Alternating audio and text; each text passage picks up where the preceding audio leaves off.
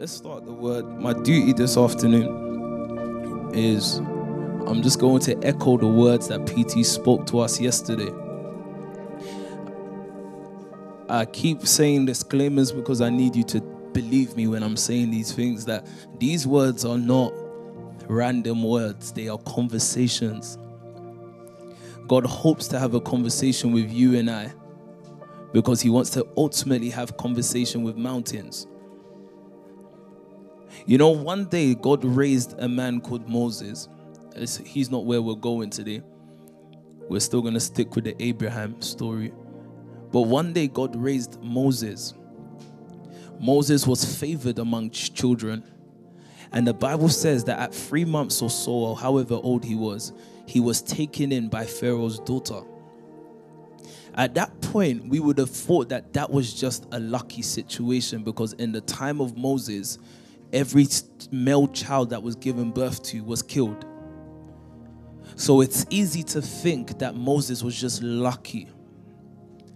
I think that most babies, I do hope, but I believe so. Most babies are actually cute when they're born, right? Yeah? Most babies, most babies. They're actually very cute when they're born. So I don't know what it would have been that would have made Moses separated amongst people. I assume that Pharaoh's daughter did know the decree of her father, Pharaoh, that any child born should be killed. I think when we look at the story as well, she was very much aware that this was a child also of Hebrew birth. Please follow me. So, what I find interesting was that the means for that life to be preserved was very, very interesting. Again, I don't think this child, amongst many, many children were killed. I want to emphasize on that point quickly. Many kids were killed before they had the chance to even speak for themselves. They did not have the chance to say why or petition why they should not have been killed. They were babies who relied on, on carers, on parents in order to live. But because of Pharaoh's fear, or whatever the situation was, I think they were growing or whatever it was, they were killed, right? Or am I mixing up the story? Is that the story, right? Because the way people are looking at me. It's very interesting that later Moses will come as a grown man, and then the sons of Egypt will be killed in response. But I want you to think carefully with me this afternoon. Again, I'm not coming to give you revelation, but to echo the things that Pastor Toby shared with us yesterday. Now, in the raising of Moses, Moses was raised for his people. God called him. I told you something about a characteristic of leaders that leaders will stick up for their people, right? Moses stuck up for his people, demanding that God wanted these people. Please, the backstory is that one day that Abraham was looking for the promise that God had for him. And one day God said to him, Go and give me this offering. In that offering, the Bible says that Abraham fell into a deep sleep, and God, and then a great darkness came over him, a great horror came over him. And God said, Surely your people will be in bondage to a people, but I will punish the nation that mistreats them. So you see, what I'm saying to you is going to sound very here and there, but I want you to keep mind of it. The reason why I'm saying that is because, again, a generation that was born deliberately, a generation that was preserved deliberately, is because God has a hope for which they were called. There's a reason. So I use that as my first disclaimer to say that, guys, there's a reason why we are here. It's not just so that we can shout and scream, there's a reason. I think something that was very important, and I'm just going to say some things that I need to have in your mind before I go into Genesis 22. But what I find very interesting is that also you have to look at the fact that, and how can I say this part? God was very aware of the calamity that happened in our day, very aware. Preserved you and I for a cause, for a reason. Now we are found now we find ourselves in the nation family and God is preparing us for work. I say all of these things to kind of give you a mindset that there's someone that thinks more than you.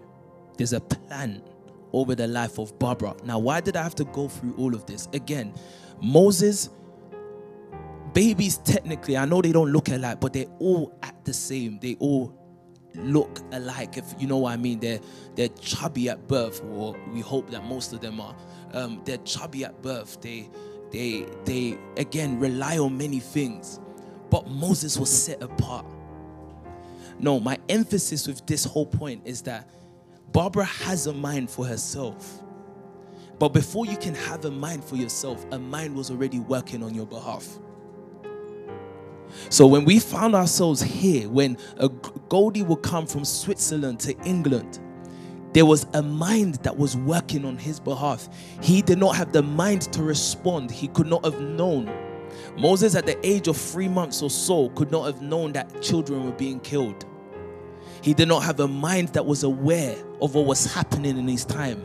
But he was introduced to a time. He was introduced to a time where there was a Pharaoh threatened by the people.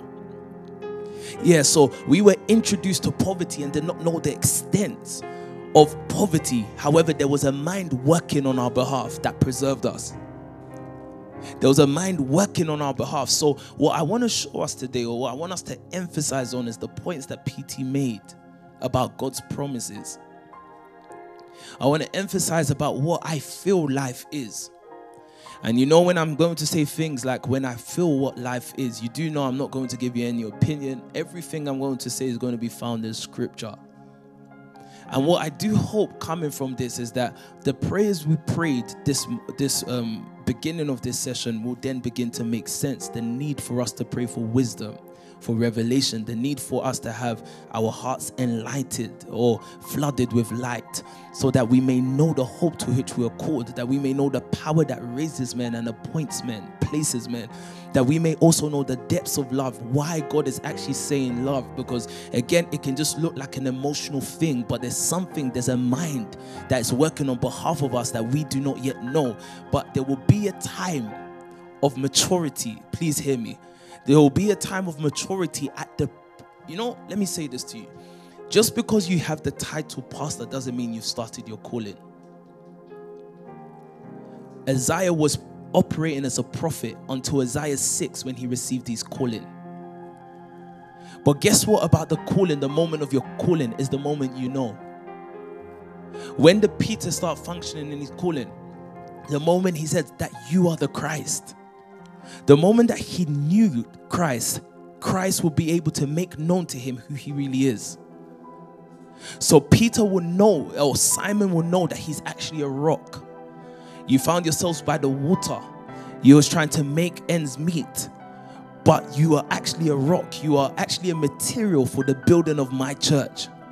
What my church will now be will now be in the course of your walking and this calling, you will now discover so Moses could not have known, but later in life, he will have to sow a seed too, and there will be the elimination of the sons. I think even that is prophetic. But we'll look through it in scripture today. I think it's prophetic. So, Pastor Toby started to speak to us about mountains yesterday. And I think long ago, PT has spoken to us also. He and I kept it's been ringing on my heart. I think from the moments when he was speaking to us about the boy Samuel, when he said that you are prophets. I think what was also interesting was that PT used to say to us that look, as an apostle, what his duty is is for Nikisha, for example. Nikisha is involved in, let's say, the social care world, right? Is that it? The social care world.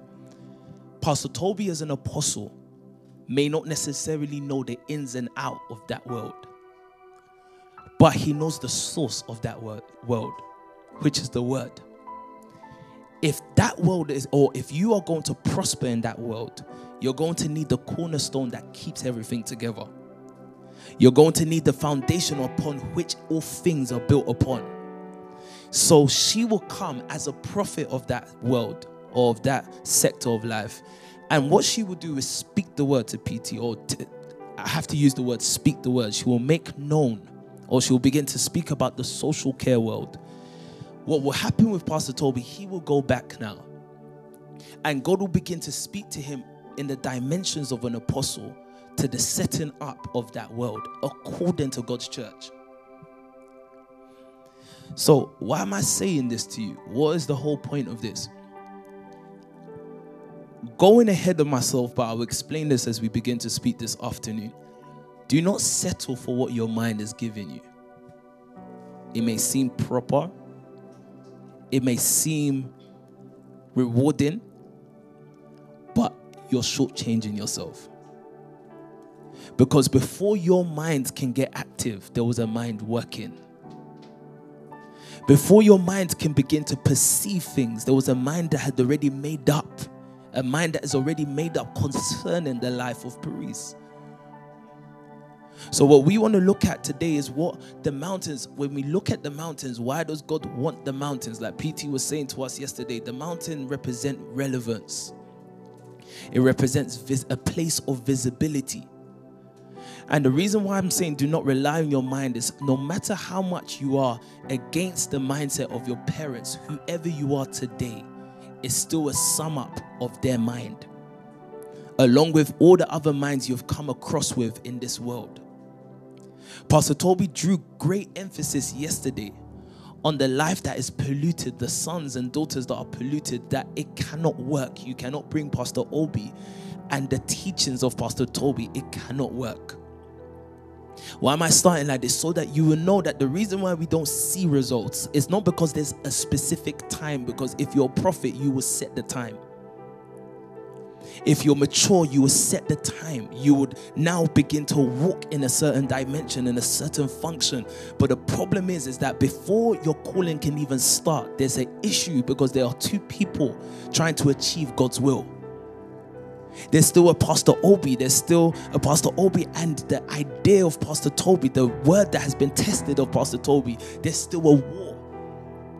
And I don't think that you say to yourself you're trying to be at war, but you know, I've always said to people, you see, the problem is, you know, when you come under leadership and you still have your own will, you're going. Do you remember when I spoke to you about um, God's prison?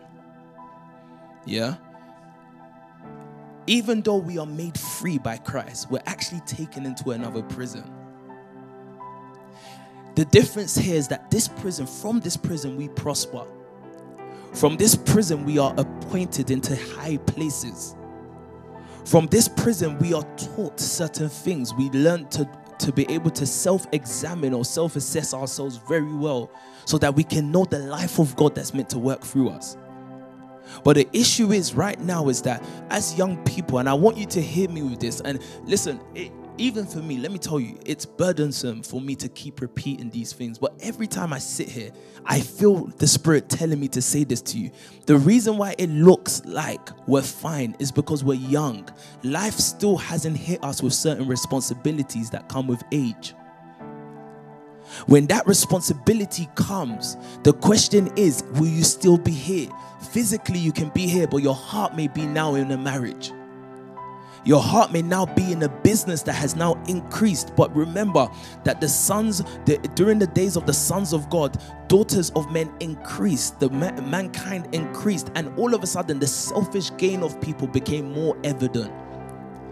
The reason why we don't see the glory of God upon a people, even though they call his name, is because there's something hidden in them that will actually be revealed with increase. So I emphasize these things why I because for me I'm looking at myself if I'm 27 now I need to make sure my heart is not plugged into marriage. If I'm married now. Now is that saying marriage and all of those things are bad? No they're not. But you must also know, like I was speaking to you about focus, that there are things positioned in this life to deter your focus away from what, sh- what you should be focused on. We're going to go back to the life of Abraham. So, you see, what I want you to understand is that upon the mountains, what God needs are prophets upon the mountain. What God needs are prophets. We see that throughout scripture. Abraham, the Bible says of Abraham that he was a prophet. We see him on Mount Moriah. We'll get there in a moment. You will see Elijah, who was a prophet. You see him on a mountain. You will even see later that Christ was even a form of a prophet, and we will see him in a mountain in Galilee. What God is looking for on the mountains, when God says He wants to take the mountains, it's not physical structures. Is that some people, and I actually said this, I can't remember who I said this to the other day, but uh, no, I think it was Pastor Arthur and Pastor Stephen I was speaking to, and I said, Look, you see the issue with mountains. Mountains are not just geographical locations or structures, mountains can become a person, a person can become a mountain. Pharaoh was a mountain that God needed to address. So, the reason why we are here is because you see, life is trying to tell you that you've got trading to do. Life is trying to tell you you've got business to do. But God is trying to tell you that I had a mind before your mind started getting active. And what is more important is that through you, Kido, through you, Glody, I want to pass a message to the mountains. Pharaoh is on the mountain, he's the one of high visibility. He's the one that holds power. All things serve him. But what God wants to do is that because these men have broke their bonds of God, now, what God wants to do is raise a prophet. So, in this house, what God is trying to do is to ensure, make sure, and He is not subject to time. That's why He's called the Ancient of Days. He is not subject to time. So, He will take His time to make sure that Imi really gets this message because Imi, the only reason why you were saved even in the midst when others were being destroyed, was because there's a message that you had to pass. The reason why God passed, listen, the reason why God preserved Moses was because Moses was going to pass a message to a mountain. So, guess what? When I'm making comments like things cannot happen to me, it's not because I'm intelligent. It's not also because pride cannot even make me say that. I get it now. The reason why our lives were preserved was because there's a message you have to pass. I love the calling of Isaiah because Isaiah got to a place where he was he was cleansed. I think they used um, I can't remember what stones or whatever, and they they cleansed him of his sin. But then God actually says, Now whom shall I send? So every time God's calling someone, in his mind is whom shall I send to pass this message? And Isaiah took the opportunity, raised his, his hand, and said, Here I am, send me. So, what I want to put in your first, uh, put in your mind first as we start this today is there's a message that God intends to pass through you.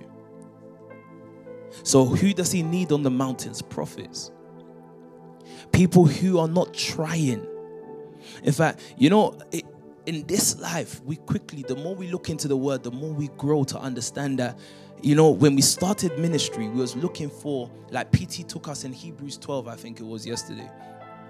We look at scripture many times, or the early days of our of our journey with Christ, we look for supernatural things. How we would love to have Jesus walk into a room right now. It will make you feel powerful or you saw angels, or you saw great visions. You feel so powerful, you feel so called. Problem is, there's many people that has proclaimed to have those encounters, but we don't hear their story on the mountains. Listen to me, there's some people you will never hear of if you wasn't in the church world. With all the power they have, you would never have heard them if you was not in the church world. So, what God wants to exalt is the mountain of the Lord's temple so that it can be the highest of all mountains. He wants it to be visible, He wants it to be seen. And like Pastor Toby said to us yesterday, that God will not come down and proclaim the mountains for himself. What he will do is look for a man that he can invest himself into. When he can find that man, he will take that man, and that man will take that mountain. That's God taking the mountain. So I want you to think about what I've just said to you. Because when we start to look at Genesis chapter 22 again, there's certain things I want you or I want us to really consider. And the goal of this is that after this, this can be your point of meditation during the fast. Because God is doing something. Again, my main point, my main first point is that there was a mind that was already active on your behalf before your mind came to play. And again, many people start to live off their mind. And I'm just thinking, your mind didn't give you life, so it cannot sustain life. It's not possible. Let's start with Isaiah 8, actually. So when we started in scripture, or when we started this Christian walk, we we wanted to see the loudness of God. What are the loudness of God? The miracles, the signs, the wonders. But he, uh, Isaiah 8, if you read the chapter the heading, it says uh, it says something along the line as Isaiah his children and his children for signs and wonders. But go to verse 17. Let me just get the scripture out of the way first. I will I will I will wait for the Lord who is hiding his face from the descendants of Jacob. Guess what God is doing? There's a man that will wait for the Lord. Waiting is not sitting in one place. It's someone, you see everything we read in Psalm 119, that's waiting. You saw over and over again the desire of David to know the word. He was asking God to give him more word so that he can live by it, so that he can be saved by it, so that he can obey it. That is waiting on the Lord. But the reason why a man waits is because God is hiding his face from a people. When we see the calamity of our day, what is happening is that people are actually, the reason people would then grow and start to say that they don't believe in God is because it looks like God's not responding. He's hiding his face. But he's hiding his face for a man. Because God's not going to come from heaven, open the heavens, and begin to change situations. What he's looking for is a man that can be in the womb until they're formed. He's waiting. Imagine a child as soon as they start to form, trying to get themselves out. It doesn't work like that. There's a waiting period. And that waiting period is your formation. So when I say that I will wait for the Lord, it's not me just sitting here saying, I will wait on you. It's the constant engagement with the word. It's my constant giving these things which are forming me for my birthing. I will wait for the Lord, yes. Who is hiding his face from the descendants of Jacob. He is hiding his face from the descendants of Jacob. These were still God's people, but he's hiding his face from them. Imagine for 400 years, God hid his face from the descendants of Jacob. They were in Egypt, and with all the things that they were going through, they they probably have had the stories passed from generation to generation that there was a God that raised their ancestor called Abraham. Yet this God could not intercede on their behalf. Egypt at this current time looked more powerful than God's people. But guess what? They would have fought for 400 years that God was hiding their face, and He was. But actually, behind their backs, God was waiting for a man. God was actually waiting for a man because God will never deliver a people without a man. God will never take a mountain without a man. So I will wait for the Lord who is hiding his face from the descendants of Jacob. I will put my trust in him, yeah? Here am I, and the children the Lord has given me. Yeah. We are signs and symbols in Israel. I love this scripture, but I want you to pay attention to this. If you are called by God, if you're of the family of Israel, meaning you are the ones that are born again, you're the children, you are the generation of those born again. I'm not trying to be um, um, confusing this morning, but I just need you to hear this. It actually says here that if you are of Israel, remember that God was hiding his face from the descendants of Jacob. But the people that were of Israel, the Bible says, you are signs and wonders. Remember the formation of Israel, guys. Don't forget that. That Jacob was the one trying, but trying outside of God's blessing. Israel was the one that was out of the wrestling, a man who was willing to contend with God for the blessing. At that point, he was born again because he kept contending. I need you to hear this now. He kept contending that he was born again, and the sign of a child being born is the naming. So he was now named Israel. So he says, Here I am, and the children the Lord has given me. We are signs and symbols in Israel. Read it in another translation for me, maybe King James or New King James. It says basically the same thing, but I want you to pay attention. Go on. Verse 18. Yeah, this one. Go on. Here am I and the children whom the Lord has given me. Here am I and the children whom the Lord has given me.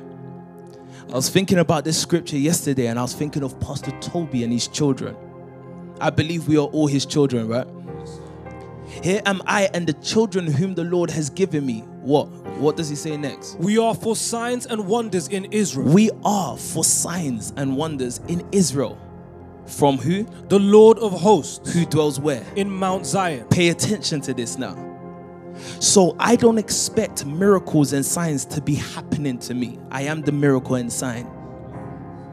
Do you remember last year when I spoke to you about Jeremiah? I have uh, I have thoughts for you to give you. You remember I said that the carnal man will see it as God giving them something. But the person of the spirit, when you hear what the spirit is saying, is that I have plans for you, Paris, to give you to a people. The reason why you are here is because God wants to hand you to a people. Because unless it's a righteous person, who is the righteous, the one standing before God, unless it's a righteous person governing in a certain field, the people will mourn. If it's the righteous that rules, the people will rejoice. So the Bible says, and this is what I want you to understand stop waiting for, for the sporadic move of God over your life. Because you are not the people that miracles happens to. You are the miracles. You are the signs. You are the wonders. You are the symbols. So guess what? I now see it now that if we understand this message, if we understand this call, what will then begin to happen? We become the signs. So Pastor Toby comes into this nation. I'm still going somewhere. Pastor Toby goes into the nation, comes into this country with what 50 pounds. We heard the story 50 pounds, trousers, shirt. And if we compare that man to who he is today, you realize that it's not that miracles happen to him, he is the miracle. He is the sign. But I love that the scripture said that we are for signs. I started off with telling you that God wants to pass a message to those dwelling on the mountains. God wants to pass a message to those dwelling on the mountains, but you see, what will accompany the message are signs. So, you see what I realized, and I was sitting over the last few days, and especially last night, and I thought something to myself. You see, this work, why I've taken you to scriptures is because, look, it really does take extraordinary people to do the extraordinary things of God. I know in the depths of our hearts, we believe that there's just this day that things will just happen. But unfortunately for you and I, is that we were not the people to whom miracles happened to. We are meant to be the miracles. But the only way you can be the sign and wonder is if you're accompanying or you're accompanied by the message. So, if I go to a certain field, what I'm a representative of is a message. So, people look at the nation family and they don't understand the message. This is the reason why signs, this is the reason why things don't happen. Not for you. It, it, you become the sign. So, you know, when we say, oh, oh, oh things just seem to happen for you or happen to you, it's not that you are asking God for a miracle. Everything that happens to you is to approve the message that you stand for. Everything that happens so I want you to keep that in mind that you are not made to have miracles happening to you. So what I'm trying to say to you is that there's an age we're entering into that we must now become responsible. We must now become, we must now grow up. Because the miracles that the world is looking for is still a Cicely. And if Sicily is sitting down waiting for a miracle, then there's no miracle. But you see, the thing is that you were actually made as a sign and a wonder to a message. So, how do we know that we will prosper? How do we know that we will have billions and all of these things? Is it because we see someone with it in their account now? No. We look at the results that has accompanied the message. The man came with 50 pounds, does not have what qualifies him to be here, but now has become one of the loudest things spoken of in this country. A mountain erecting amongst mountains until it becomes the highest mountain. Let's start with Genesis chapter 22 now. Read from verse 1. So, what did we see yesterday? God started to tell us that it's possible for God to give promises. Genesis chapter 22 was not the beginning of conversations with Abraham, between God and Abraham. I haven't got much to say to you, but I want you to hear these things because I know that there's certain things that if we don't put emphasis on, you'll forget. Then there'll be another bunch of years of trying. What Pastor Toby said yesterday that I have not been able to get out of my head is the fact that God was the one who promised, but had no intentions of bringing about that promise unless that man or woman enters his grounds of testing. So you see, when you hear prophecies about your life, you know, there's a whole bunch of people that's made, and I'm telling you from experience, there's a whole bunch of people that's made their life around the promise. But God actually says, no, there's actually a place you need to get to that without, without you getting there and passing. There's no way that these promises, so Abraham, as old as he is, would have still aged without the promise of him being the blessing to a nation unless he passed the test.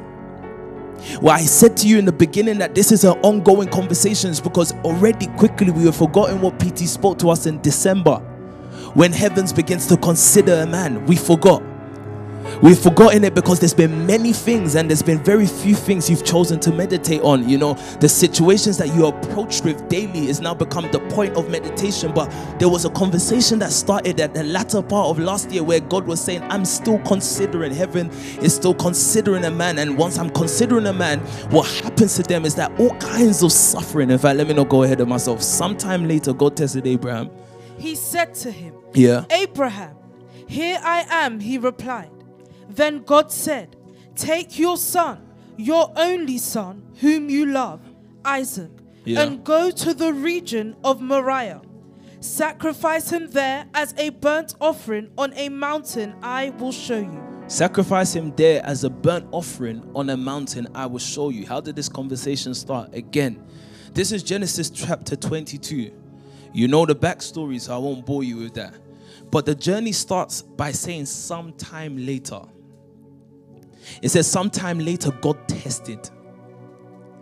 You know, I sat down and thought about that. And you know, because of Christianity, we've seen this story as probably one of the big, and it is the most pivotal moment of Abraham's life. But guess what? It was only a test. I want to repeat that to you because sometimes we don't pay attention. Imagine the moment that we say was the most pivotal was only a test. It was not even Abraham's life. For example, people are in exam periods, people or whatever, and imagine the pain or the frustration or the anxiety people can have because they know that there's a test they need to pass. But as as daunting as that upcoming exam or test is, I want to actually emphasize to you that that's still not life. That's only your test. When we was in secondary school, GCSEs looked like everything. You could not see life beyond it. Because the, you can't see life beyond the test, you must see it through it. You must go through that test. What am I trying to say as a passing comment? The people that are always trying to find themselves out of problems are actually shortchanging themselves of life because you can't see life beyond the test. When I was doing my GCSEs, it's all I could see. Then we came to AS and A level. And I was thinking if I had the chance to go back to GCSE, I'll smack it over. Then you start to look at a different dimension, a different conversation, a different language of maths. Maths was, listen, maths in A level is not the same as GCSE at all. It becomes more English. it's not the same. Have you tried physics? I'm telling you what I did. Have you tried computing? That's why I had to smoke every day in class. Like, I, that, that, it just got too much. And you see that comment I've just made? It's funny, but I'm going to use it to describe our lives. I'm going to use it in a moment. The relief you look for in the time that you should have endured the suffering that would take you through the test. So God actually started this conversation saying to Abraham, or some time later, God tested. This was very familiar to the time of when God decided to test Job. Job could not see past his current suffering, he couldn't see what was going to happen. Abraham, at this time on this journey, could not see the ram that would be provided. All he can see is Isaac. And like think it was Pastor Indidi that's taught it. Three days of a journey gave him enough time to consider a change. Time is given to you in your time of testing so that God can see what you're actually looking for. People actually cower away from um, from visibility and remain invisible because they are not willing to pay the price to get to the mountaintop. They don't have it. Christians especially don't have the price.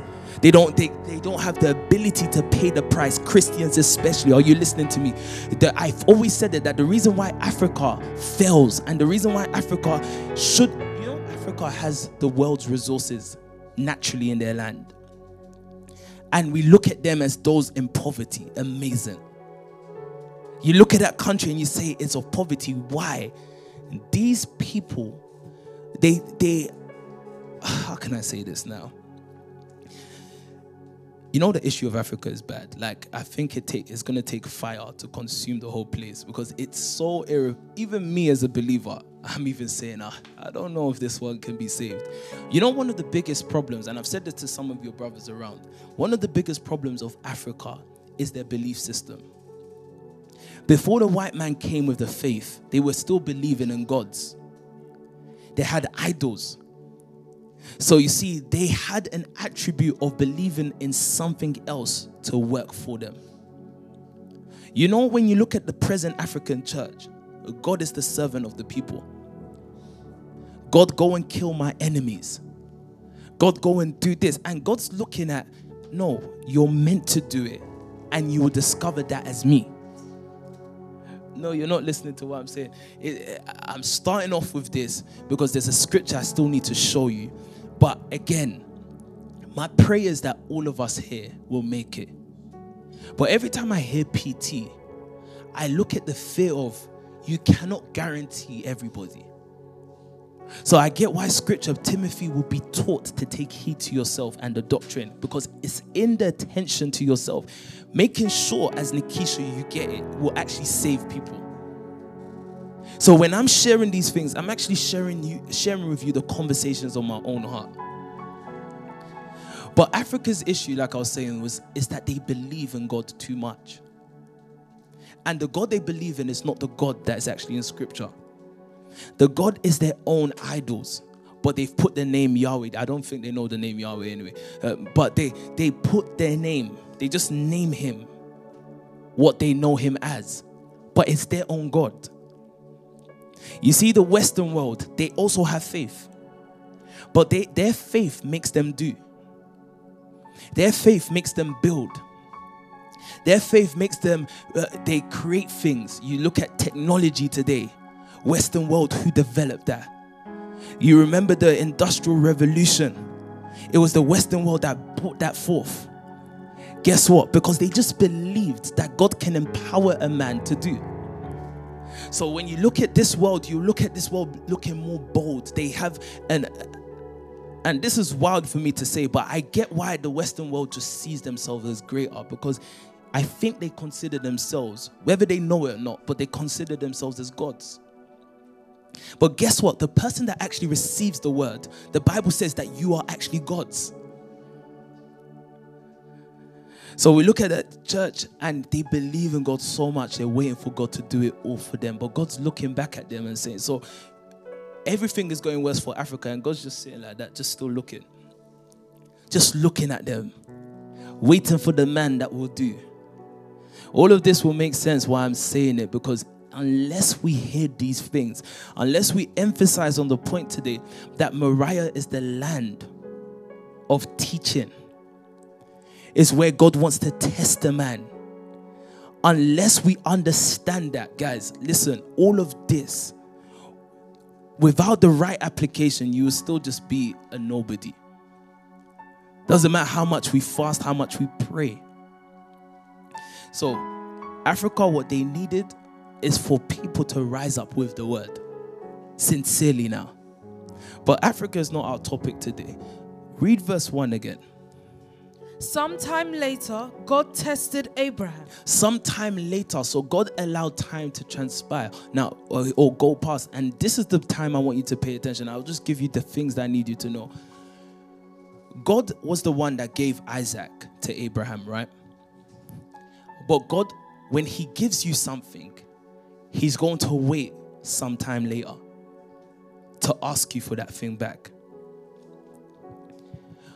We understand that Moriah means the land of teaching and also um, a place of sacrifice, myrrh. But guess what? When God actually says sometime later, God sowed the seed, expecting. Uh, please, I want you to hear this now. Expecting. A man, a farmer that sows a seed is waiting for a day of harvest. He waits for some time, coming back for a harvest. Guess what the problem is? There are some things that God has given us that we think is our harvest.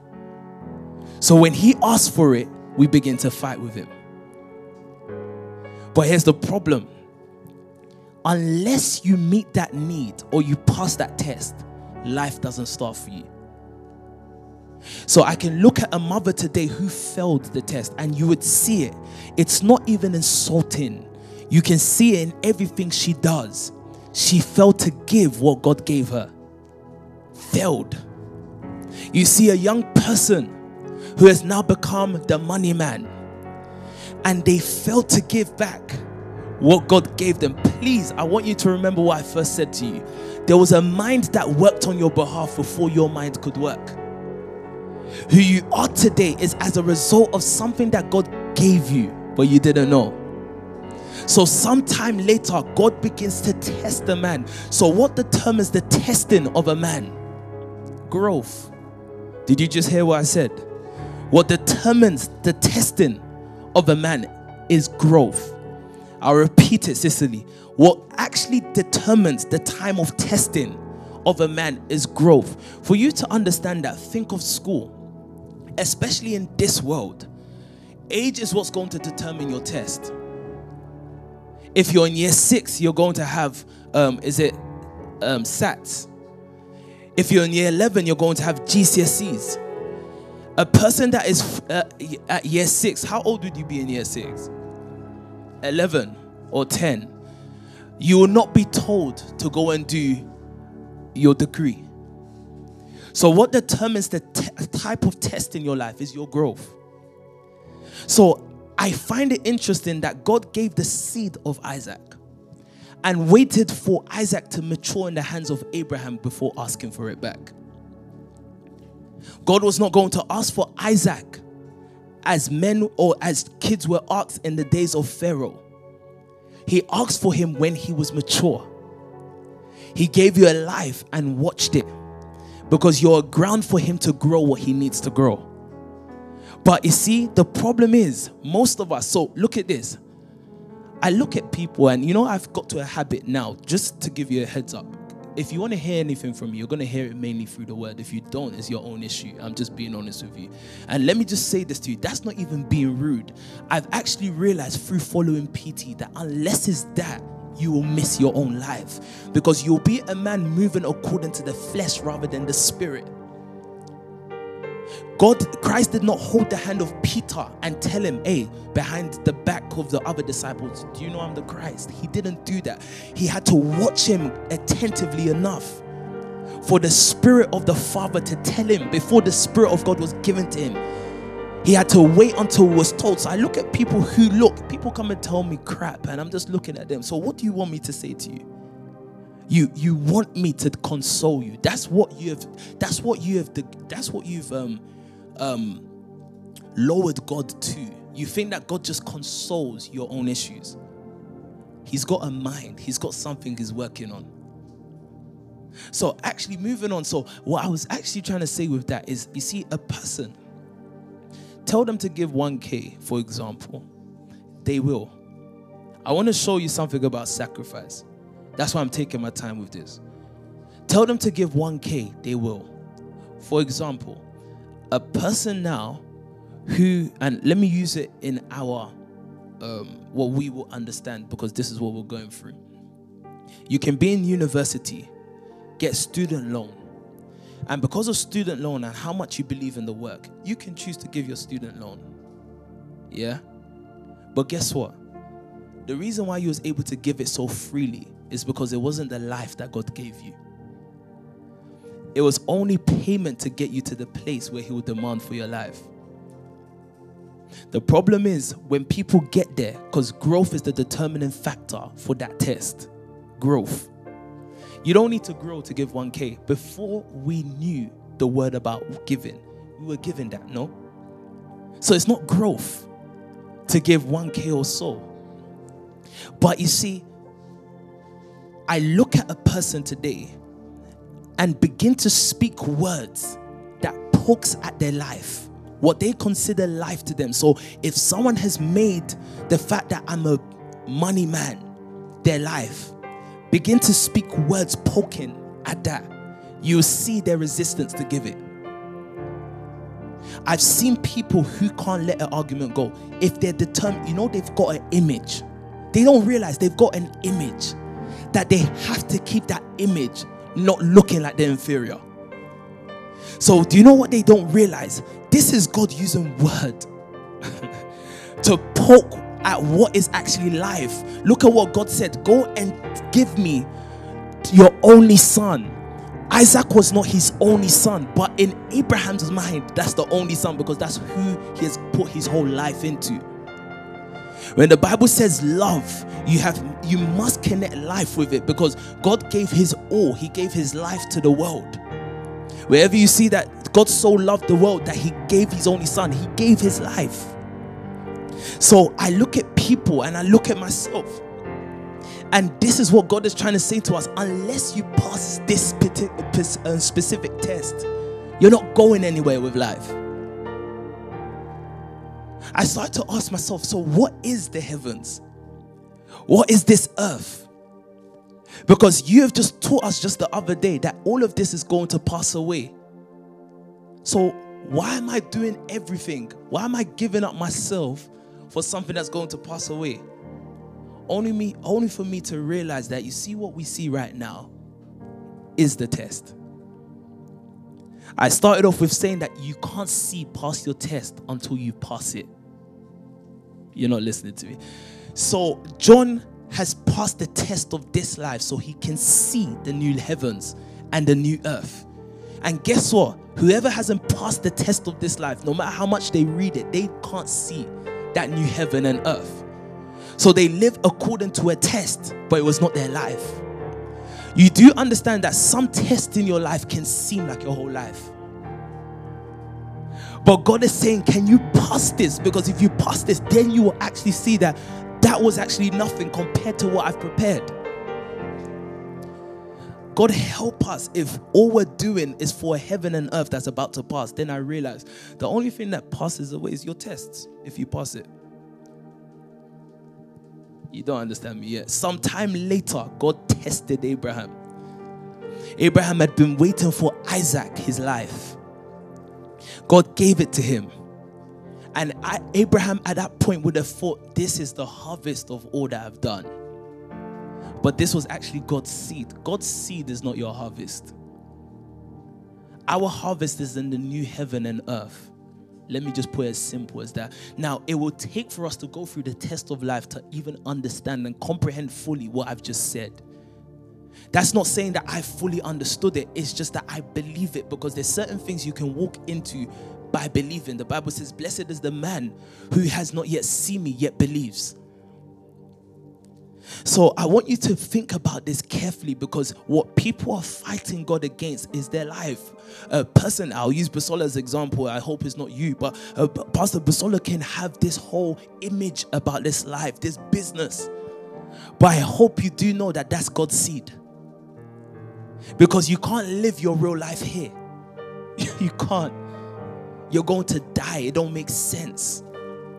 But there's something prepared. So, what are you doing with God's seed? That's what God wants us to. That's why it could not have been the power of Abraham to give birth to Isaac, because it was God's seed, not Abraham's. That's why the world can't do, or Joseph and Mary can't do anyhow with a Jesus, because it wasn't Joseph's seed, it was God's. Do you understand these things?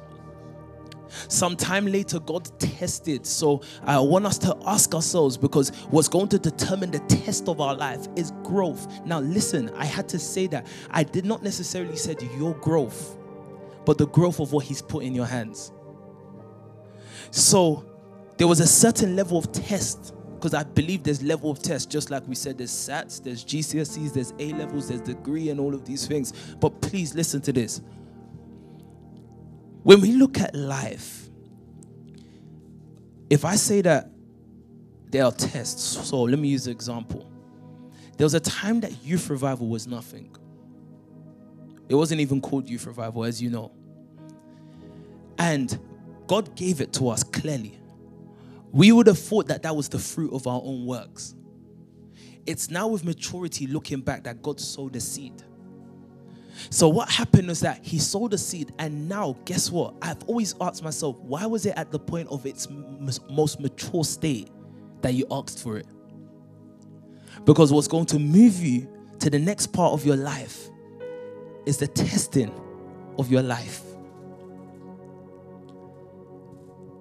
Youth revival at that point, you've heard the story. For me to be able to weep, you will know that I considered it my life. But God asked for it. If you can give up your life here, you remember scriptures that the person that attempts to save their life will lose it. There's a life that you don't know you don't even know of, but the life that's given to you, you think that's life, so you do everything to fight it. Again, use that again. If someone has lived their life off their intelligence, of their own intelligence, they've made it their life. They'll give any other thing. Listen to me. If a man's integrity is their life, even if they have a billion and they give a billion, they have not given their life. Do you understand that? That's why I have to take time with this word because you see, I've taken you through Psalm uh, 119 so that you can see the extent of David's ability to meditate on what was. Because what you have to go back in this time of fasting is God, what is my life that you need me to surrender? Because without the passing of that, so a Beryl will be frustrated. I always use this example. Beryl will be so frustrated with music because her voice is alive. But what God actually wants you to know is that it's at the point that that's mature, then He said, Hand it over to me. Meaning, it is at my discretion, at my power, at my direction, not yours. So, what's the evidence in somebody who's struggling to give up their life? They're frustrated. Let me give an example. You're frustrated that things are not working according to how you think because it's still something you attribute as yours. The moment I've given my life to God, I can't be frustrated with life because it's not mine. Do you understand this? So again, sometime later, God tested Abraham.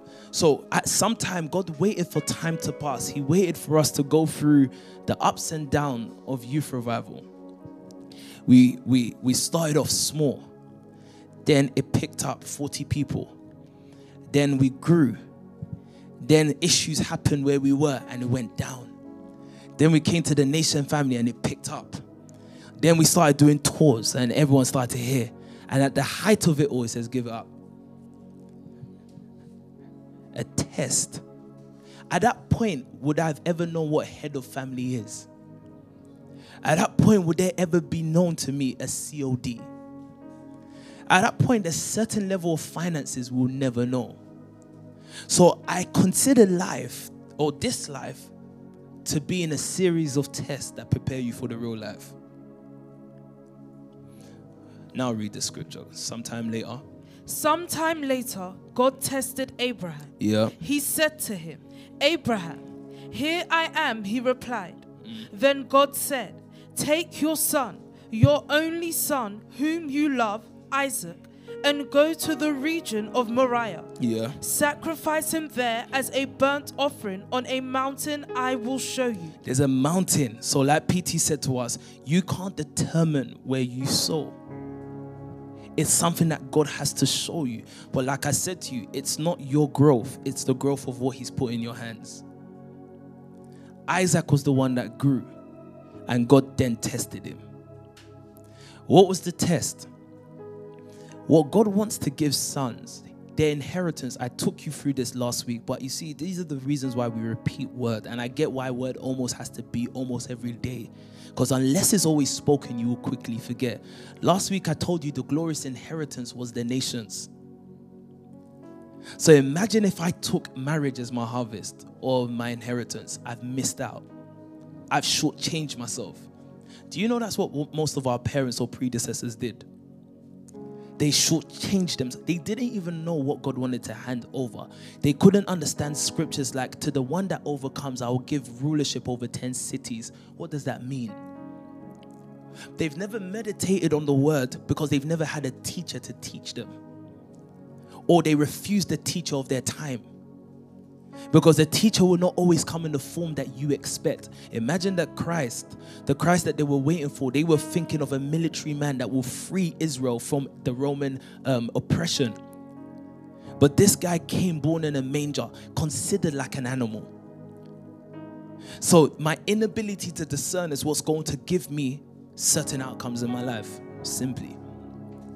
So, the Bible says, Then God said, Take your son, your only son, whom you love, Isaac, and go to the region, the land of teaching. Sacrifice him there as a burnt offering on a mountain. I will show you.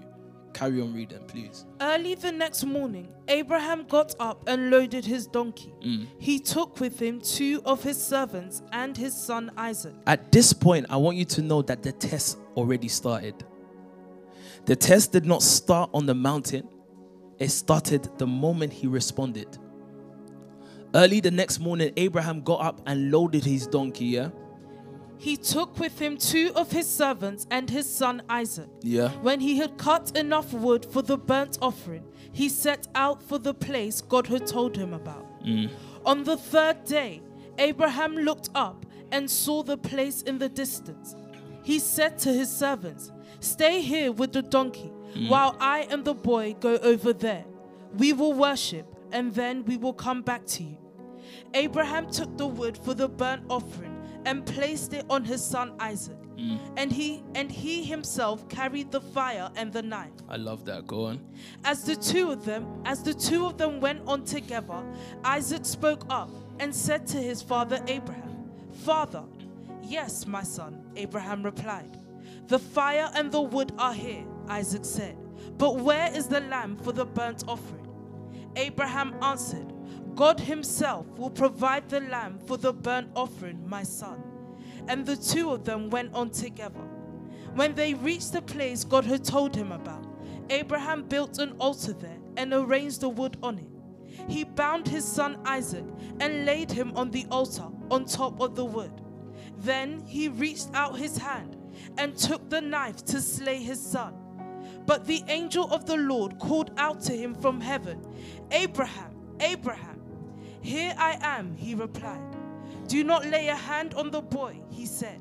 Do not do anything to him. Now I know that you fear God. Stop there. So, heaven was going to watch how Abraham was going to respond to this test. Heaven's just watching. Heaven gave him the papers and was watching, waiting for him to perform or to carry out this test. You know, I want you to understand something, guys. What destroyed our parents was settlement before God settled. I'm emphasizing these points. And what is the key for this? Comfort. If you want to be unsuccessful in this life, keep looking for comfort. Did you hear me? Keep looking for comfort if you want to be unsuccessful. There's a rest that God has designed, but it's only after work. There's a rest that happens, there's a rest that God has preserved for mankind, but it's after His work, not before it. Remember words like, um, and I'll speak as gentle as this. Remember words like what Christ said. Christ actually said that, look, there's no place. The uh, birds have their nest, and this has this, but the Son of Man has no place to rest his head. Why? Because he was in the time of work. I think what he showed us was that he never rested in this life. Are you listening to me? I think listening to that and meditating on that, he told me that this life is your work, the next life is your rest. Now, don't be silly. That's not me saying that you don't sleep or anything. I'm saying that there's something, there's an agenda that you're meant to be achieving here. So I want you to know that you see things like the quest for comfort or settlement it's basic by word standard. It's it's it's limited. It's not what God, it's the very basic thing to what God wants to give. Now look at why I'm saying all of this. Abraham here in his test would have been very, very uncomfortable. I, I don't care how much you read the scripture, he was a man. There was no way he was comfortable with doing this. But his ability to look past his comfort to carry out what God had told him to do. Please listen to what I'm saying. I'm trying to be careful with certain things. To carry out what God has told him to do was what was going to bring him into the actual now manifestation of all that God had promised him and more. Remember, again, I have to emphasize this point that God, prior to this moment, had been saying, that I'm going to make you, like PT was saying to us, I'm going to make your descendants like the stars in the sky and the sand on the seashore, right? But God made up his mind, and you will see it here. God was not going to bless him with it. God can promise, and he will not, he cannot give the promise to me and you unless we pass the test. It will make God irresponsible it will make a father irresponsible. Levi loves Lamborghinis. If I had a Lamborghini and said because he loves it and because he sees it, I should give him to drive, it will kill him. It will hurt me. Are you listening to what I'm saying to you? So I want you to understand that in this life, there are things that it doesn't matter, matter if you're naturally endowed to do it.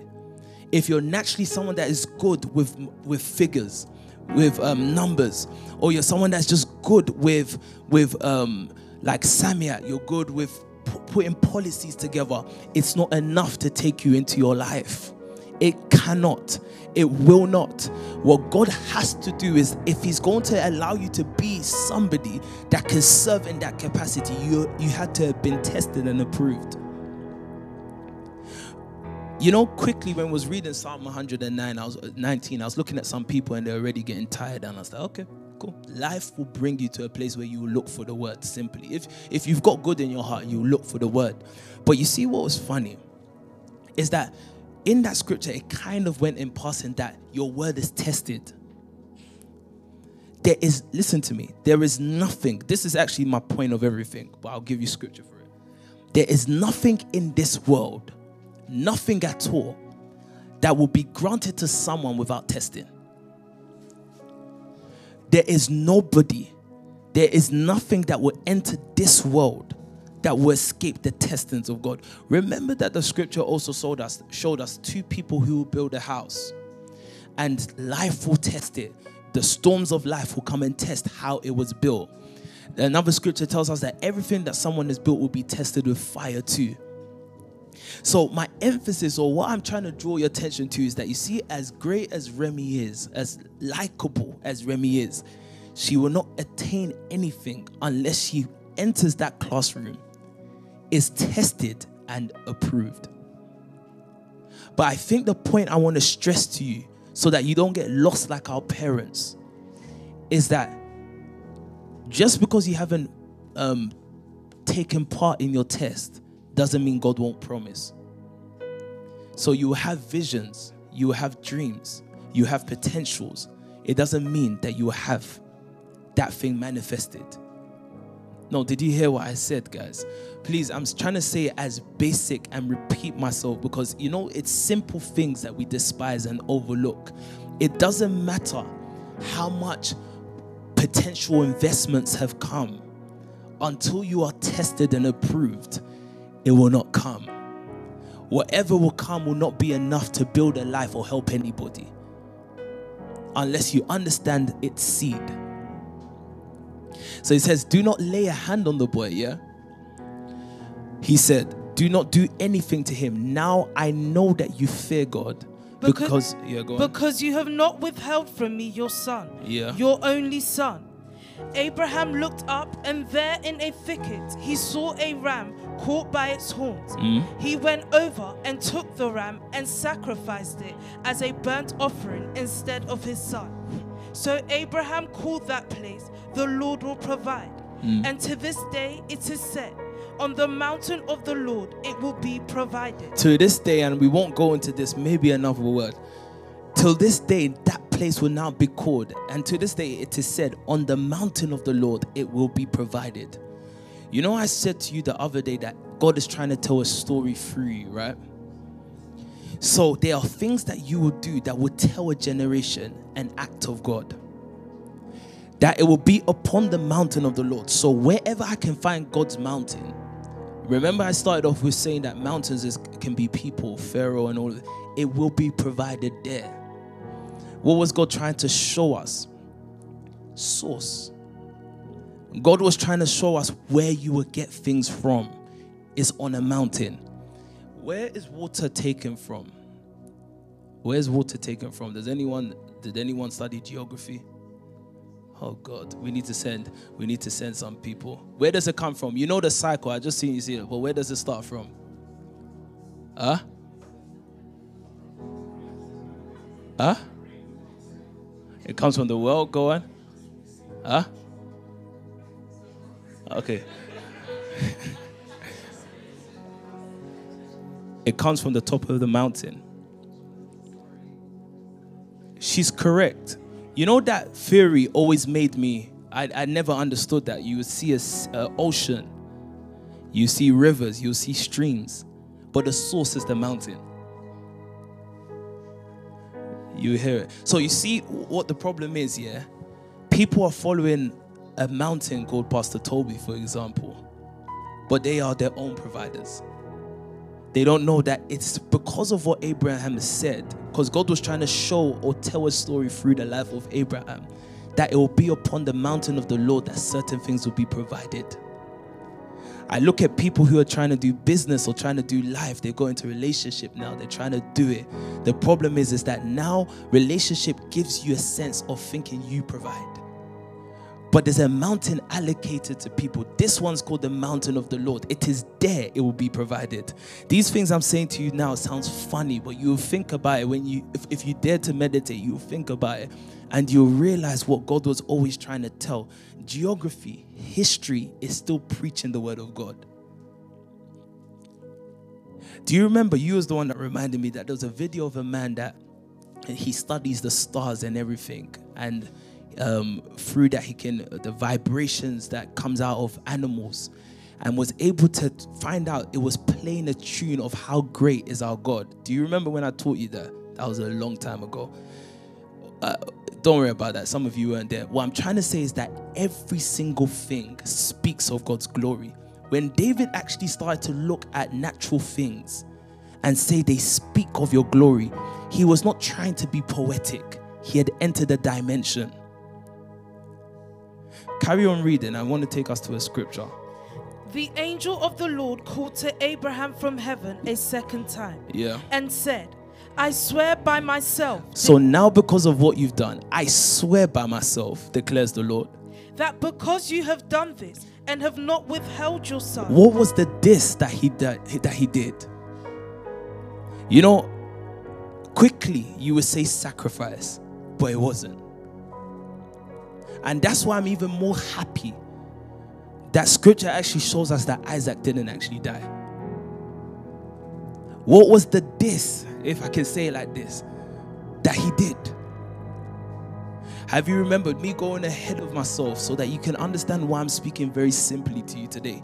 Have you remembered scriptures when Samuel, who was in line with God totally, remember Samuel was someone that when Israel rejected God, he thought they were rejecting him. And God had to tell him, Look, it's not you they're rejecting, it's me.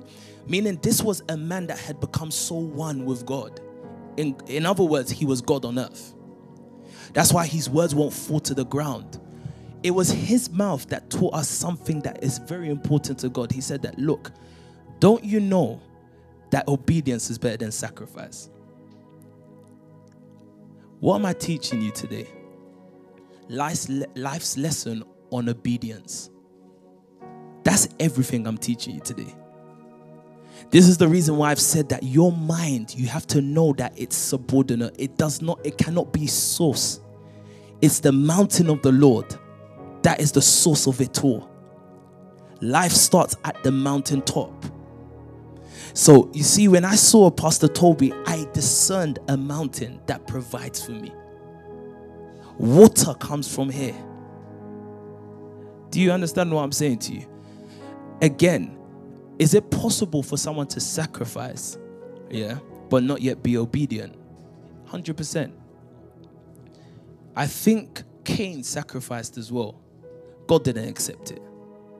I think scripture also said a man can say that I'll burn up my body, but if it's not love, it's not counted. So, what God actually is trying to teach an Eman Akin, a Josh, a Nia, is this this life that we see it is a huge test of obedience. That's the in and out of everything I'm saying to you today. That's the conclusion. Every single thing. So, why I'm speaking as gently as this and I'm trying to emphasize certain points is because you now have to ask yourself in the point of meditation when you leave here and this atmosphere in the secret of your, lo- your of your own life affair why do you get into a place where you're tested? Think about it like this. You get to a place where you're outside of here and all of a sudden the carnal self of you arises. And it's there. You're just thinking why does certain sin or urges of sin never go? You have to say it's the same thing as us asking god why didn't you just take away the god the tree of knowledge and evil? Because it's been a big test from the beginning. God set up Adam here to test him for a life. No, are you listening to what I'm saying to you? No, listen to what I'm saying to you. Again, please uh, uh, forgive me that I have to keep repeating this. This life is a huge life of test. You're fighting the good fight of faith. There's a test. It, it, you're likened to an athlete who's running for a prize. It's a test. Because the life of an athlete is not actually the the reason why an athlete athlete will run a race and try to win. Yes they may have a pride in winning but there's a reward attached to it.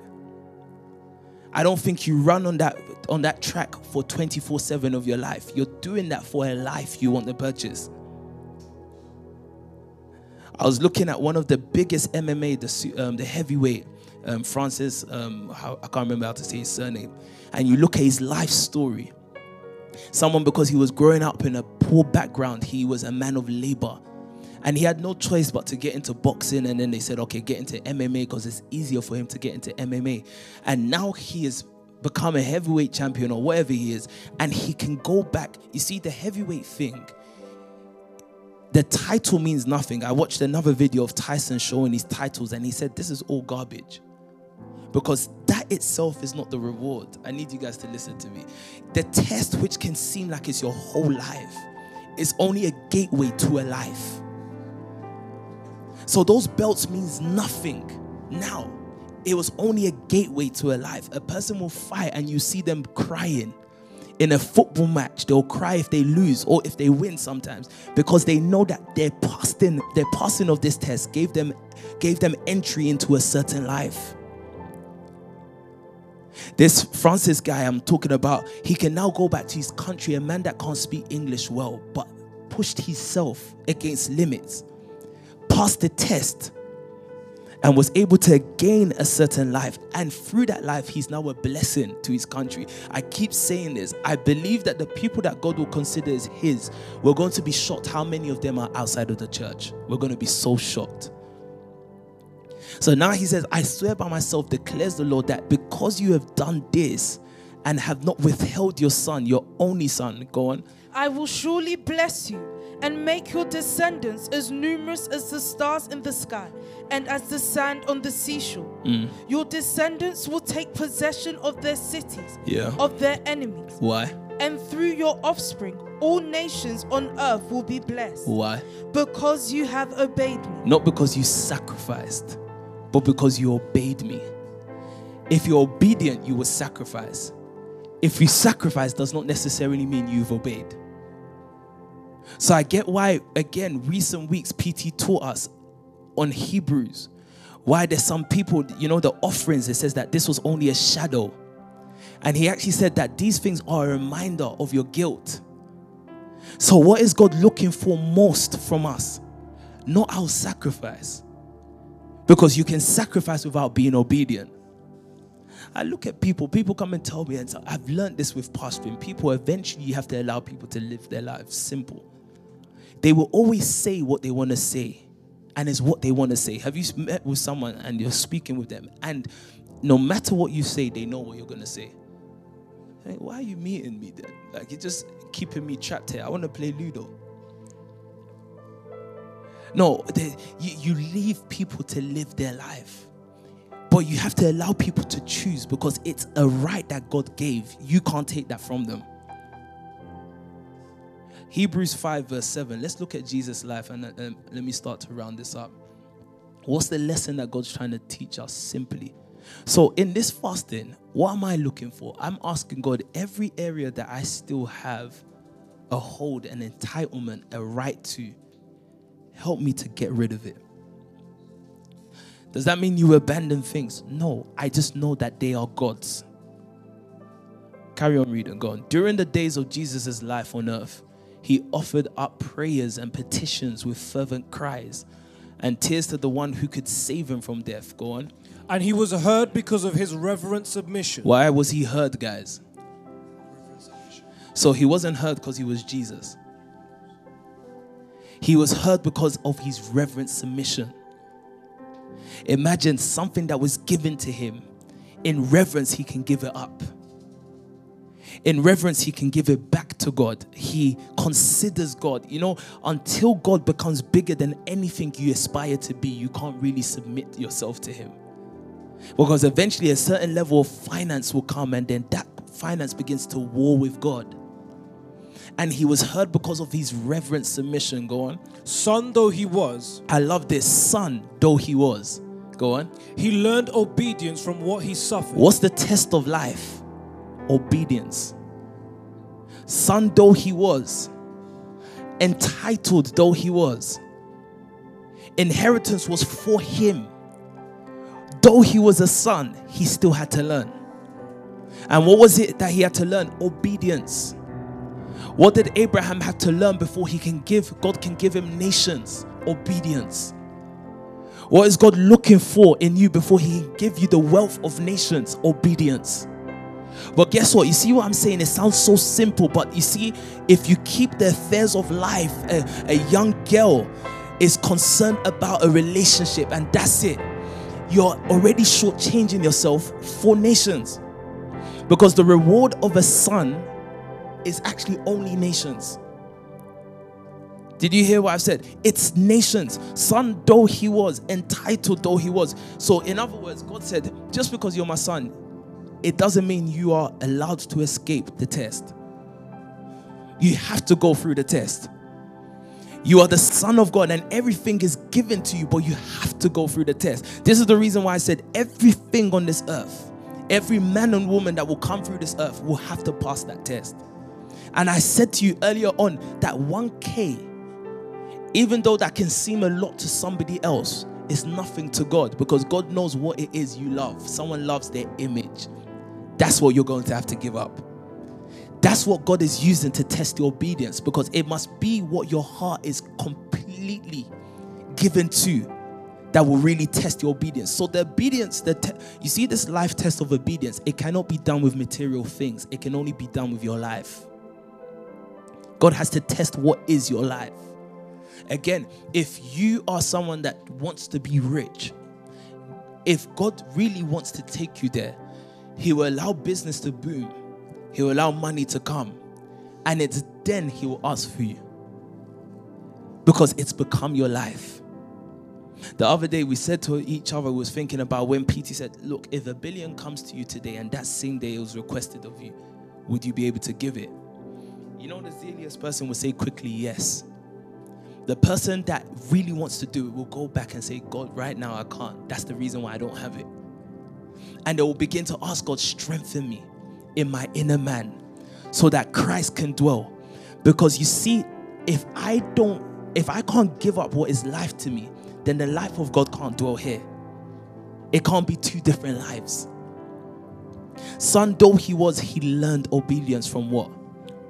Go on. Son though he was, he learned obedience from what he suffered. Yeah. And once made perfect, and once made perfect.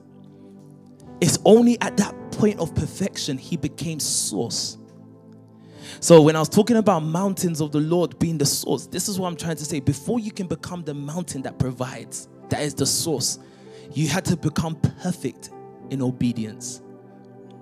He became the source of eternal salvation for all who what? Obey him. Go on. And was designated by God to be high priest in the order of Melchizedek. And he was designated by God to be high priest in the order of Melchizedek. So I want you to actually think about these things. What I feel that God has laid on my heart to do or speak to you about is something that, should you really want to take nations, you need to go back and meditate on. What area I've seen women, I've seen men who their emotions can skyrocket over a relationship, over things, over money, over celebrations, birthdays, weddings. But you see, that's not a problem. God is poking you so you can see. You can see what is considered life. Can you give it up in this land of teaching? Because if you can't give it up in the regions, if you move past that space without passing the test, you won't have life. Imagine after Christ has, because scripture said that he learned obedience from what he suffered. The only suffering I saw was him dying on the cross. That's the only suffering I saw. And when he died on the cross, when he resurrected, then he told us, yeah, there is actually life after. So death is the stamp of your test. After this test, there's another life. So he's come and showed everyone, yeah, there's another life. Matthew 28, verse 18. Matthew 28, let's end with this. Look at what he says. Go on. Then Jesus came to them and said, All authority in heaven and on earth has been given to me. Therefore, go and make disciples of all nations. Read verse 18 again. Then Jesus came to them and said, Then Jesus came to them. Read from verse 17. Let's see what it says from there. When they saw him, they worshipped him. Okay, verse 16. Sorry, I'm trying to find something. Then the eleven disciples went to Galilee, to the mountain where Jesus had told them to go. They had to meet him on a mountain again. Then the 11 disciples went to Galilee to, to the mountain where Jesus had told them to go, yeah? When they saw him, they worshipped him. When they saw him, they worshipped him, but some doubted, yeah? Then Jesus came to them and said, All authority in heaven and on earth has been given to me. Mm. Therefore, This is what I want you to. So, every promise, you know, Christ as Son, his inheritance was all authority and power. But he could not have it until he passed the test. So, when he came and made this statement, he's actually saying, I've passed my test. So there's certain things. So this is God saying to us, and this is why we have to speak like this, guys. God is actually saying, look, you feel entitled. This is why I had to take you to the scripture that says, son though he was. Let me just use this example. Man though you are, doesn't mean you have the life that men should have. Or let me use women. W- woman though you are, doesn't mean you have a marriage. Or doesn't mean you have children. You have to learn obedience. If not, the things that you should have, you cannot. Because these things, God will not give it to you until you learn obedience. And what is the obedience? God needs to see that you can give up your son or whatever you consider life here. Why? Because the real inheritance He wants to give is the nations. If you don't learn how to give up money, when nations are given to you, you will not give it up. Then you will become the very people that God is against. So notice the life of Christ, what Paul will begin to tell us later, that the thing or scripture will tell us that everything was put under Christ's feet. But ultimately, everything will be handed back to God so that God is all in all. So, everything that God is trying to teach you today, and you see, again, I understand that what I'm saying to you may make no sense at all. But everything that we're doing today is a test for if we can be approved for the real life. There's a life after this. So I look at people with money and they can't, you see, when a certain money comes into their hand, you will know it's their life. And you see, it's never easy to give up life. So, what I'm saying to you, I'm not trying to assume that the giving up of life is easy. This is the reason why now, when we go into prayer or when we go into worship, as you're worshiping, as you're praying, you're asking God to strengthen you. You're asking God to help you because unless we pass that test, all the promises will not be given to us unless we pass that test. And I had to show you the scripture so you know that there's not one person, if Christ, son though he was, had to learn obedience. He had to go to this land of teaching and had to pass the test in order to have even the things that was given to him before. If he's going to have that, he has to pass the test. How much us? There's a lesson we have to learn. I'm telling you, what will make it simple to you, and this is the way I'm just putting it in my mind. Should I just be honest with you? I think this is the safe thing. Everything in my life is a seed. I think that's just the safest way. Everything, I'm not just talking about handing over of money. My marriage is a seed. It's something that God gave, He wants to harvest for His own good. It's not about me. Now, I took you through scriptures, Psalm 119, you'd see the emphasis on David. He was talking about wanting to obey the precepts, obey the law. He knew that the test of life is his obedience. So, this is why I'm emphasizing this to you. Oh, because you see, the problem is, and this is why we're going to have over time certain meetings. When you go back to your place of delegated power, you can forget everything, not knowing that you see what is in your hand, it actually belongs to God and He's going to use that to test you. Every single thing is a test for if God can give us nations tomorrow. If we can pass that test, and it's not impossible, guys. How did Christ do it? Every single day, petitions, crying out to God. This was Son. Please, I, I, I, have to bore you with this, but I have to say. He was the Son. You would have thought that it would take less effort for him to obtain what he needed to obtain from God. But for him, he knew he had to cry vehemently. Am I saying that every day Elohim should hear Kida crying in his room, wailing? No, I'm saying that there should be a deep passion in you. Asking God to save you from death. What is death? Yourself. Death is that you can take up. Remember that death was not given by God, man took up death for themselves. So the things that I take up in this life that will kill me or short, short change me of the life that God wants to give, this is what we have to pray to God because it's in our nature to take in the things that will make us die that will make us cut off. If I had time, I would have taken you to different scriptures. Maybe you should go and check it yourself. Different translations of Hebrews 5 7. You would see that what God, what Christ was begging for, what he was horrified. The scripture actually said that he was praying against the horror of being um, shrinking away from God. He didn't want that separation. So, young girls should be careful to look at their body as their whole harvest of life. It's a seed.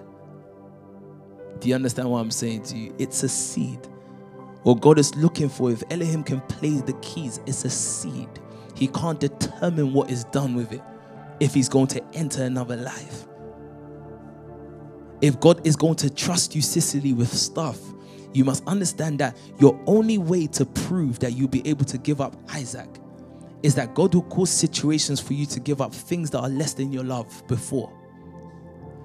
I think the reason why Abraham can give up Isaac is because he had already learned to give up Ishmael. He'd already learned to give up Lot. There were situations that God would give you. So our giving is preparing us for the giving. And these are words that we can't forget. Please, please, I beg you with everything. And these, these are the prayers I prayed. These were the scriptures I read. I went back and listened to Pastor Toby from last night. And I said, This is what I need to understand in this fasting that my test is this obedience. I can I be found obedient because that's the only way he knows that you're begotten of him. And once that happens, every promise will be brought into manifestation. I want us to spend a moment just to pray in the spirit. I want you to meditate on the things I've said.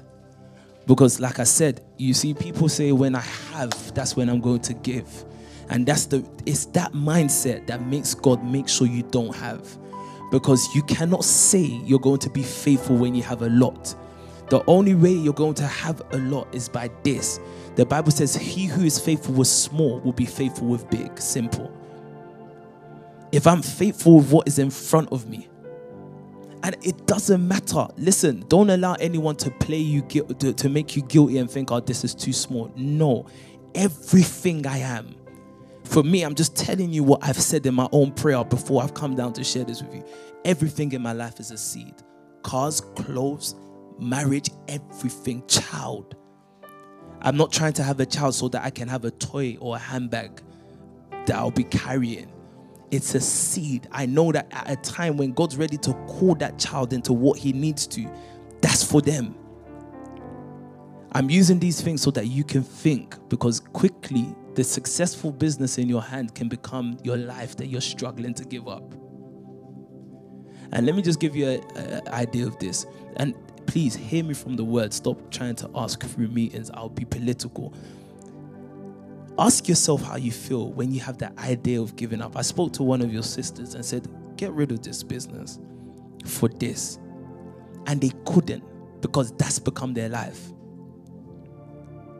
Now, you see, I said, if God loves that person, God will crash that business.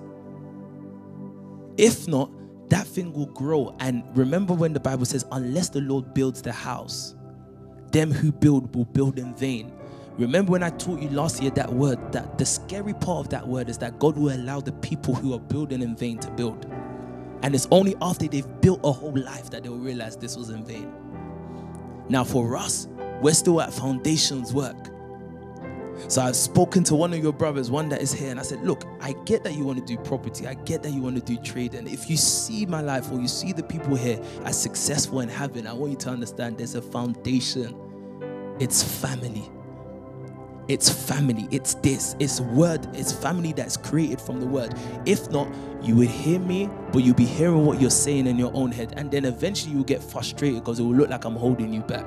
Then you're going to go and try only for you to see that you never came up to be anything. Let's spend some time in prayer. Just open up your mouths and begin to pray in the spirit. The test of life is obedience, life lesson of obedience. I want you to pray for a moment. I'm going to leave us to pray for a moment before we start to worship.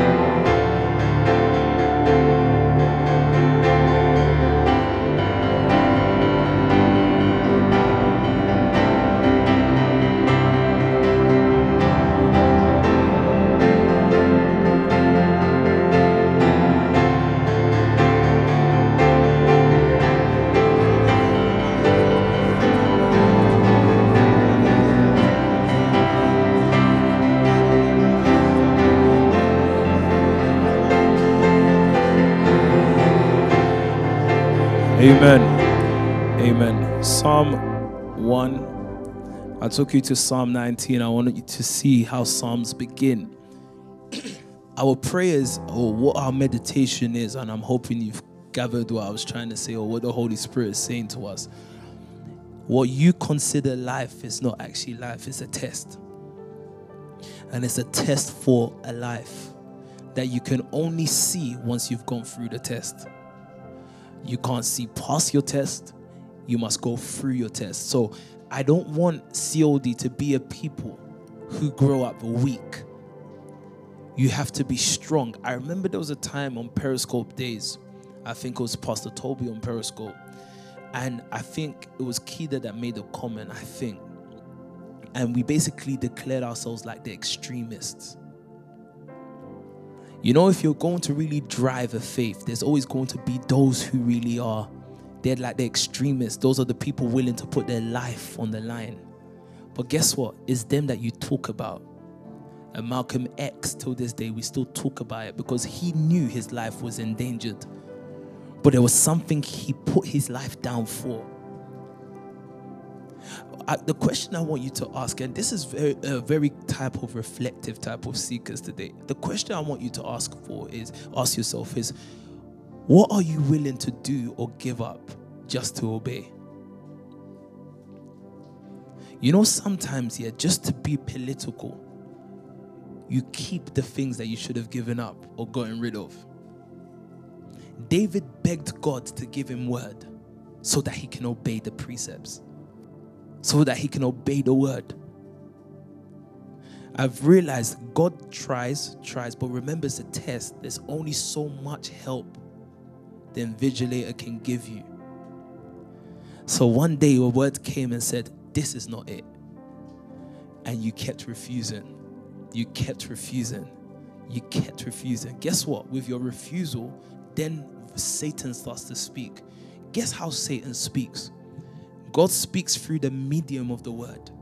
Satan speaks through the medium of the word. The way you can tell the difference is the heart behind it. No, did you hear what I said? So, have you ever been with someone, and as a pastor, you see this? A word came clear, this is it. And you refused it to the point that you start to hear through the word that it is, even though it's not. Now, you see the problem with people of truth, they're offensive. They're offensive because you see, did you hear David? David called men his enemies who disobeyed the law. Not because, I, you know, when we were reading it, I knew that some people were just not paying attention. David declared enemies not because they did anything to him, but because they were against God's word. So I look at people, and it's not because they're bad, but their life is, you see, the life that they have, they want to hold on to it, they want to save it. And God is saying, No, you're only looking like that. You're only behaving like that because you're only currently exposed to this life. So that's why we have preachers who speak of a new world. Everyone that led a nation, they speak of a new world. Martin Luther King, as a preacher, is preaching of a new world where white people and black people can coexist, they can cohabit. That's a new world. At the time, it don't make sense. But the people who can believe in it will give up what they need to give up here to see that life.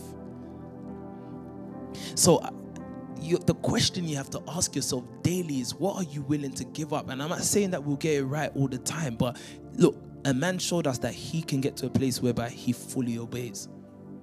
And he said the time when he wasn't fully obe- obedient, God afflicted him. Now, look, you can choose to be afflicted by his word or allow circumstances to afflict you.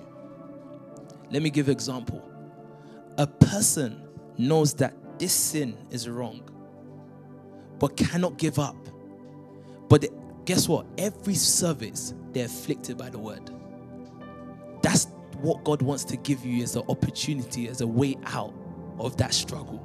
The word, because you hear the word and you hear that you, uh, you you hear words that flesh and blood can never inherit. Inherit, and for people that really want this, like I mean, we're desperate for it. It hurts you. It's not just a quoting of a scripture. It hurts you. And I'm not speaking random things. Ask those that know personal things about my life. That I'm there's a time I heard a word and I was like, okay, I'm gonna end this thing. And it was my brothers that was begging me. He's like, you're crazy. I said, let me be sure. let me not assume. Let me be sure. What are you willing to give up? What are you willing to do just to obey? Because that's life's test. Again, the question is God, why did you keep a tree that was able to destroy the whole mankind right in front of them? In fact, you placed it right in the middle. To give choice, why was choice given? To see your obedience. Can you give up what is life to you for a life He wants to hand over? Psalm 1, so that we can know how we can get to a place where we love obedience. Blessed is the one who does not walk in step with the wicked, yeah? or stand in the way that sinners take, Yeah. or sit in the company of mockers, Mm. but whose delight is in the law of the Lord. That's it. The person that will be someone that can obey is someone who finds delight in the word. Again, look at Psalm 119. That's one of the, the, the latter scriptures. But the beginning that starts Psalm, he says, This is the way to it. This is how it starts. Can you find delight in the word? But whose delight is in the law of the Lord and who meditates on his law day and night? Someone can say, okay, but it's not that I don't find joy in the word, but I prefer Netflix. Do you understand? I ask, and it's the honest thing, because some people, let me tell you something. If God gave them, if God made it to them that, look, you will not be guilty and you won't miss anything, they will pick Netflix over the word 100%. Am I lying? You guys are actors. You're going to say now that I'll pick the word. You're, you're, you're lying. But what I'm trying to say is that you see, meditation, it expands something that's small. You start to see a world. You start to see the words that you're reading working for you. You start to see the power of God at work in your life. So, but whose delight is in the law of the Lord and who meditates on his law day and night. So, if I want to learn how to love, it's meditation, it's hearing PT. And that's why God gives you examples of people who were able. You know, I'm, I'm challenged when PT says that he could be working a shift and he will keep a tape playing throughout the whole shift until the tape breaks. I look at that and how do I then, how do you then assume that we're going to end up what he is without having that same delight? But guess what? Does he not have the things you will delight in? If someone had a wardrobe just of Louis Vuitton, as much as you want to act, you'll be happy. You'll feel better when you're dressing up. But how did he get that? He found his delight first. Carry on reading, go.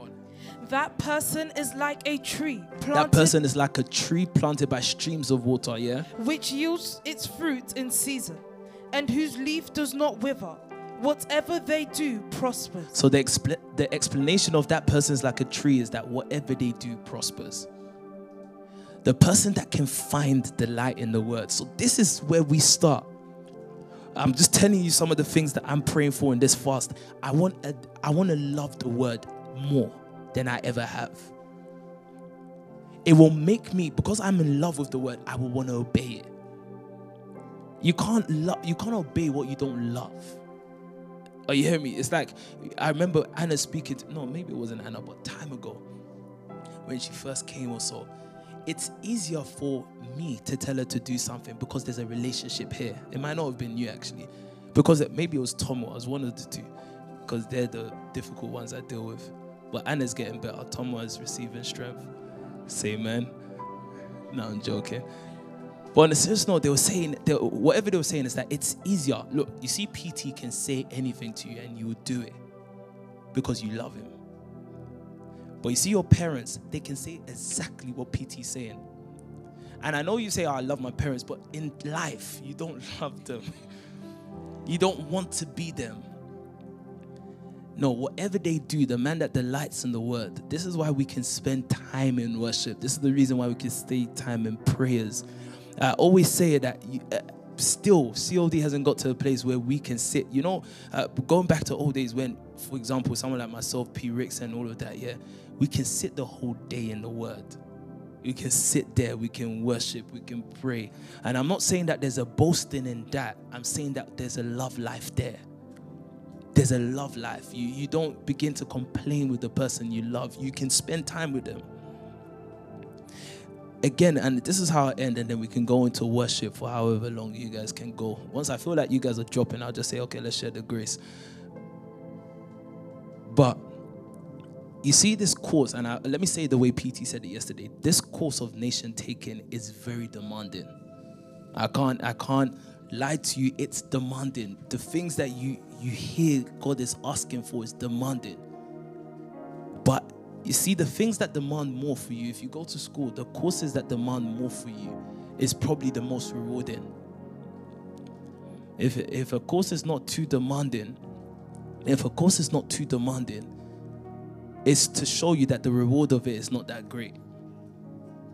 Think about the life, the intensity, like Pastor Dami was saying yesterday, the total immersion you must have to have a certain result in life. Think about your uni course. There's certain courses that you've heard. People went and did politics, for example, or something like that, whatever it's called. You know, there's different names. Politics, yeah.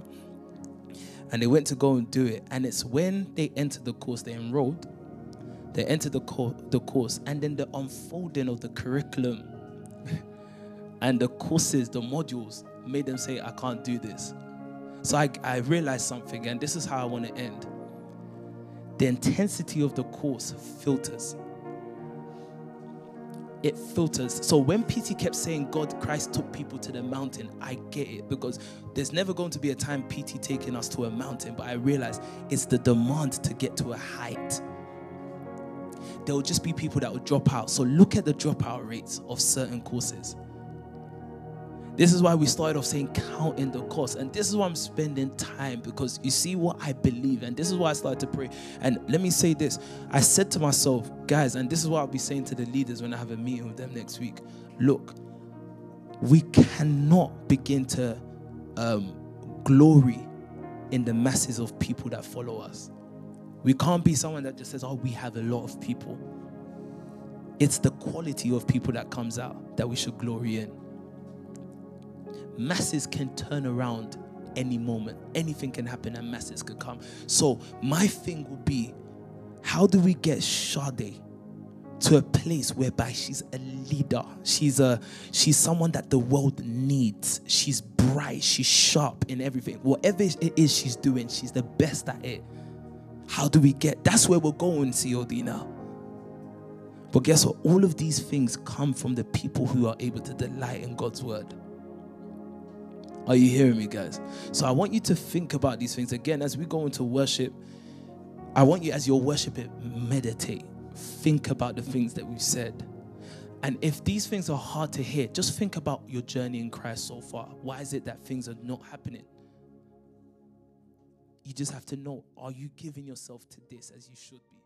Or is there something that is?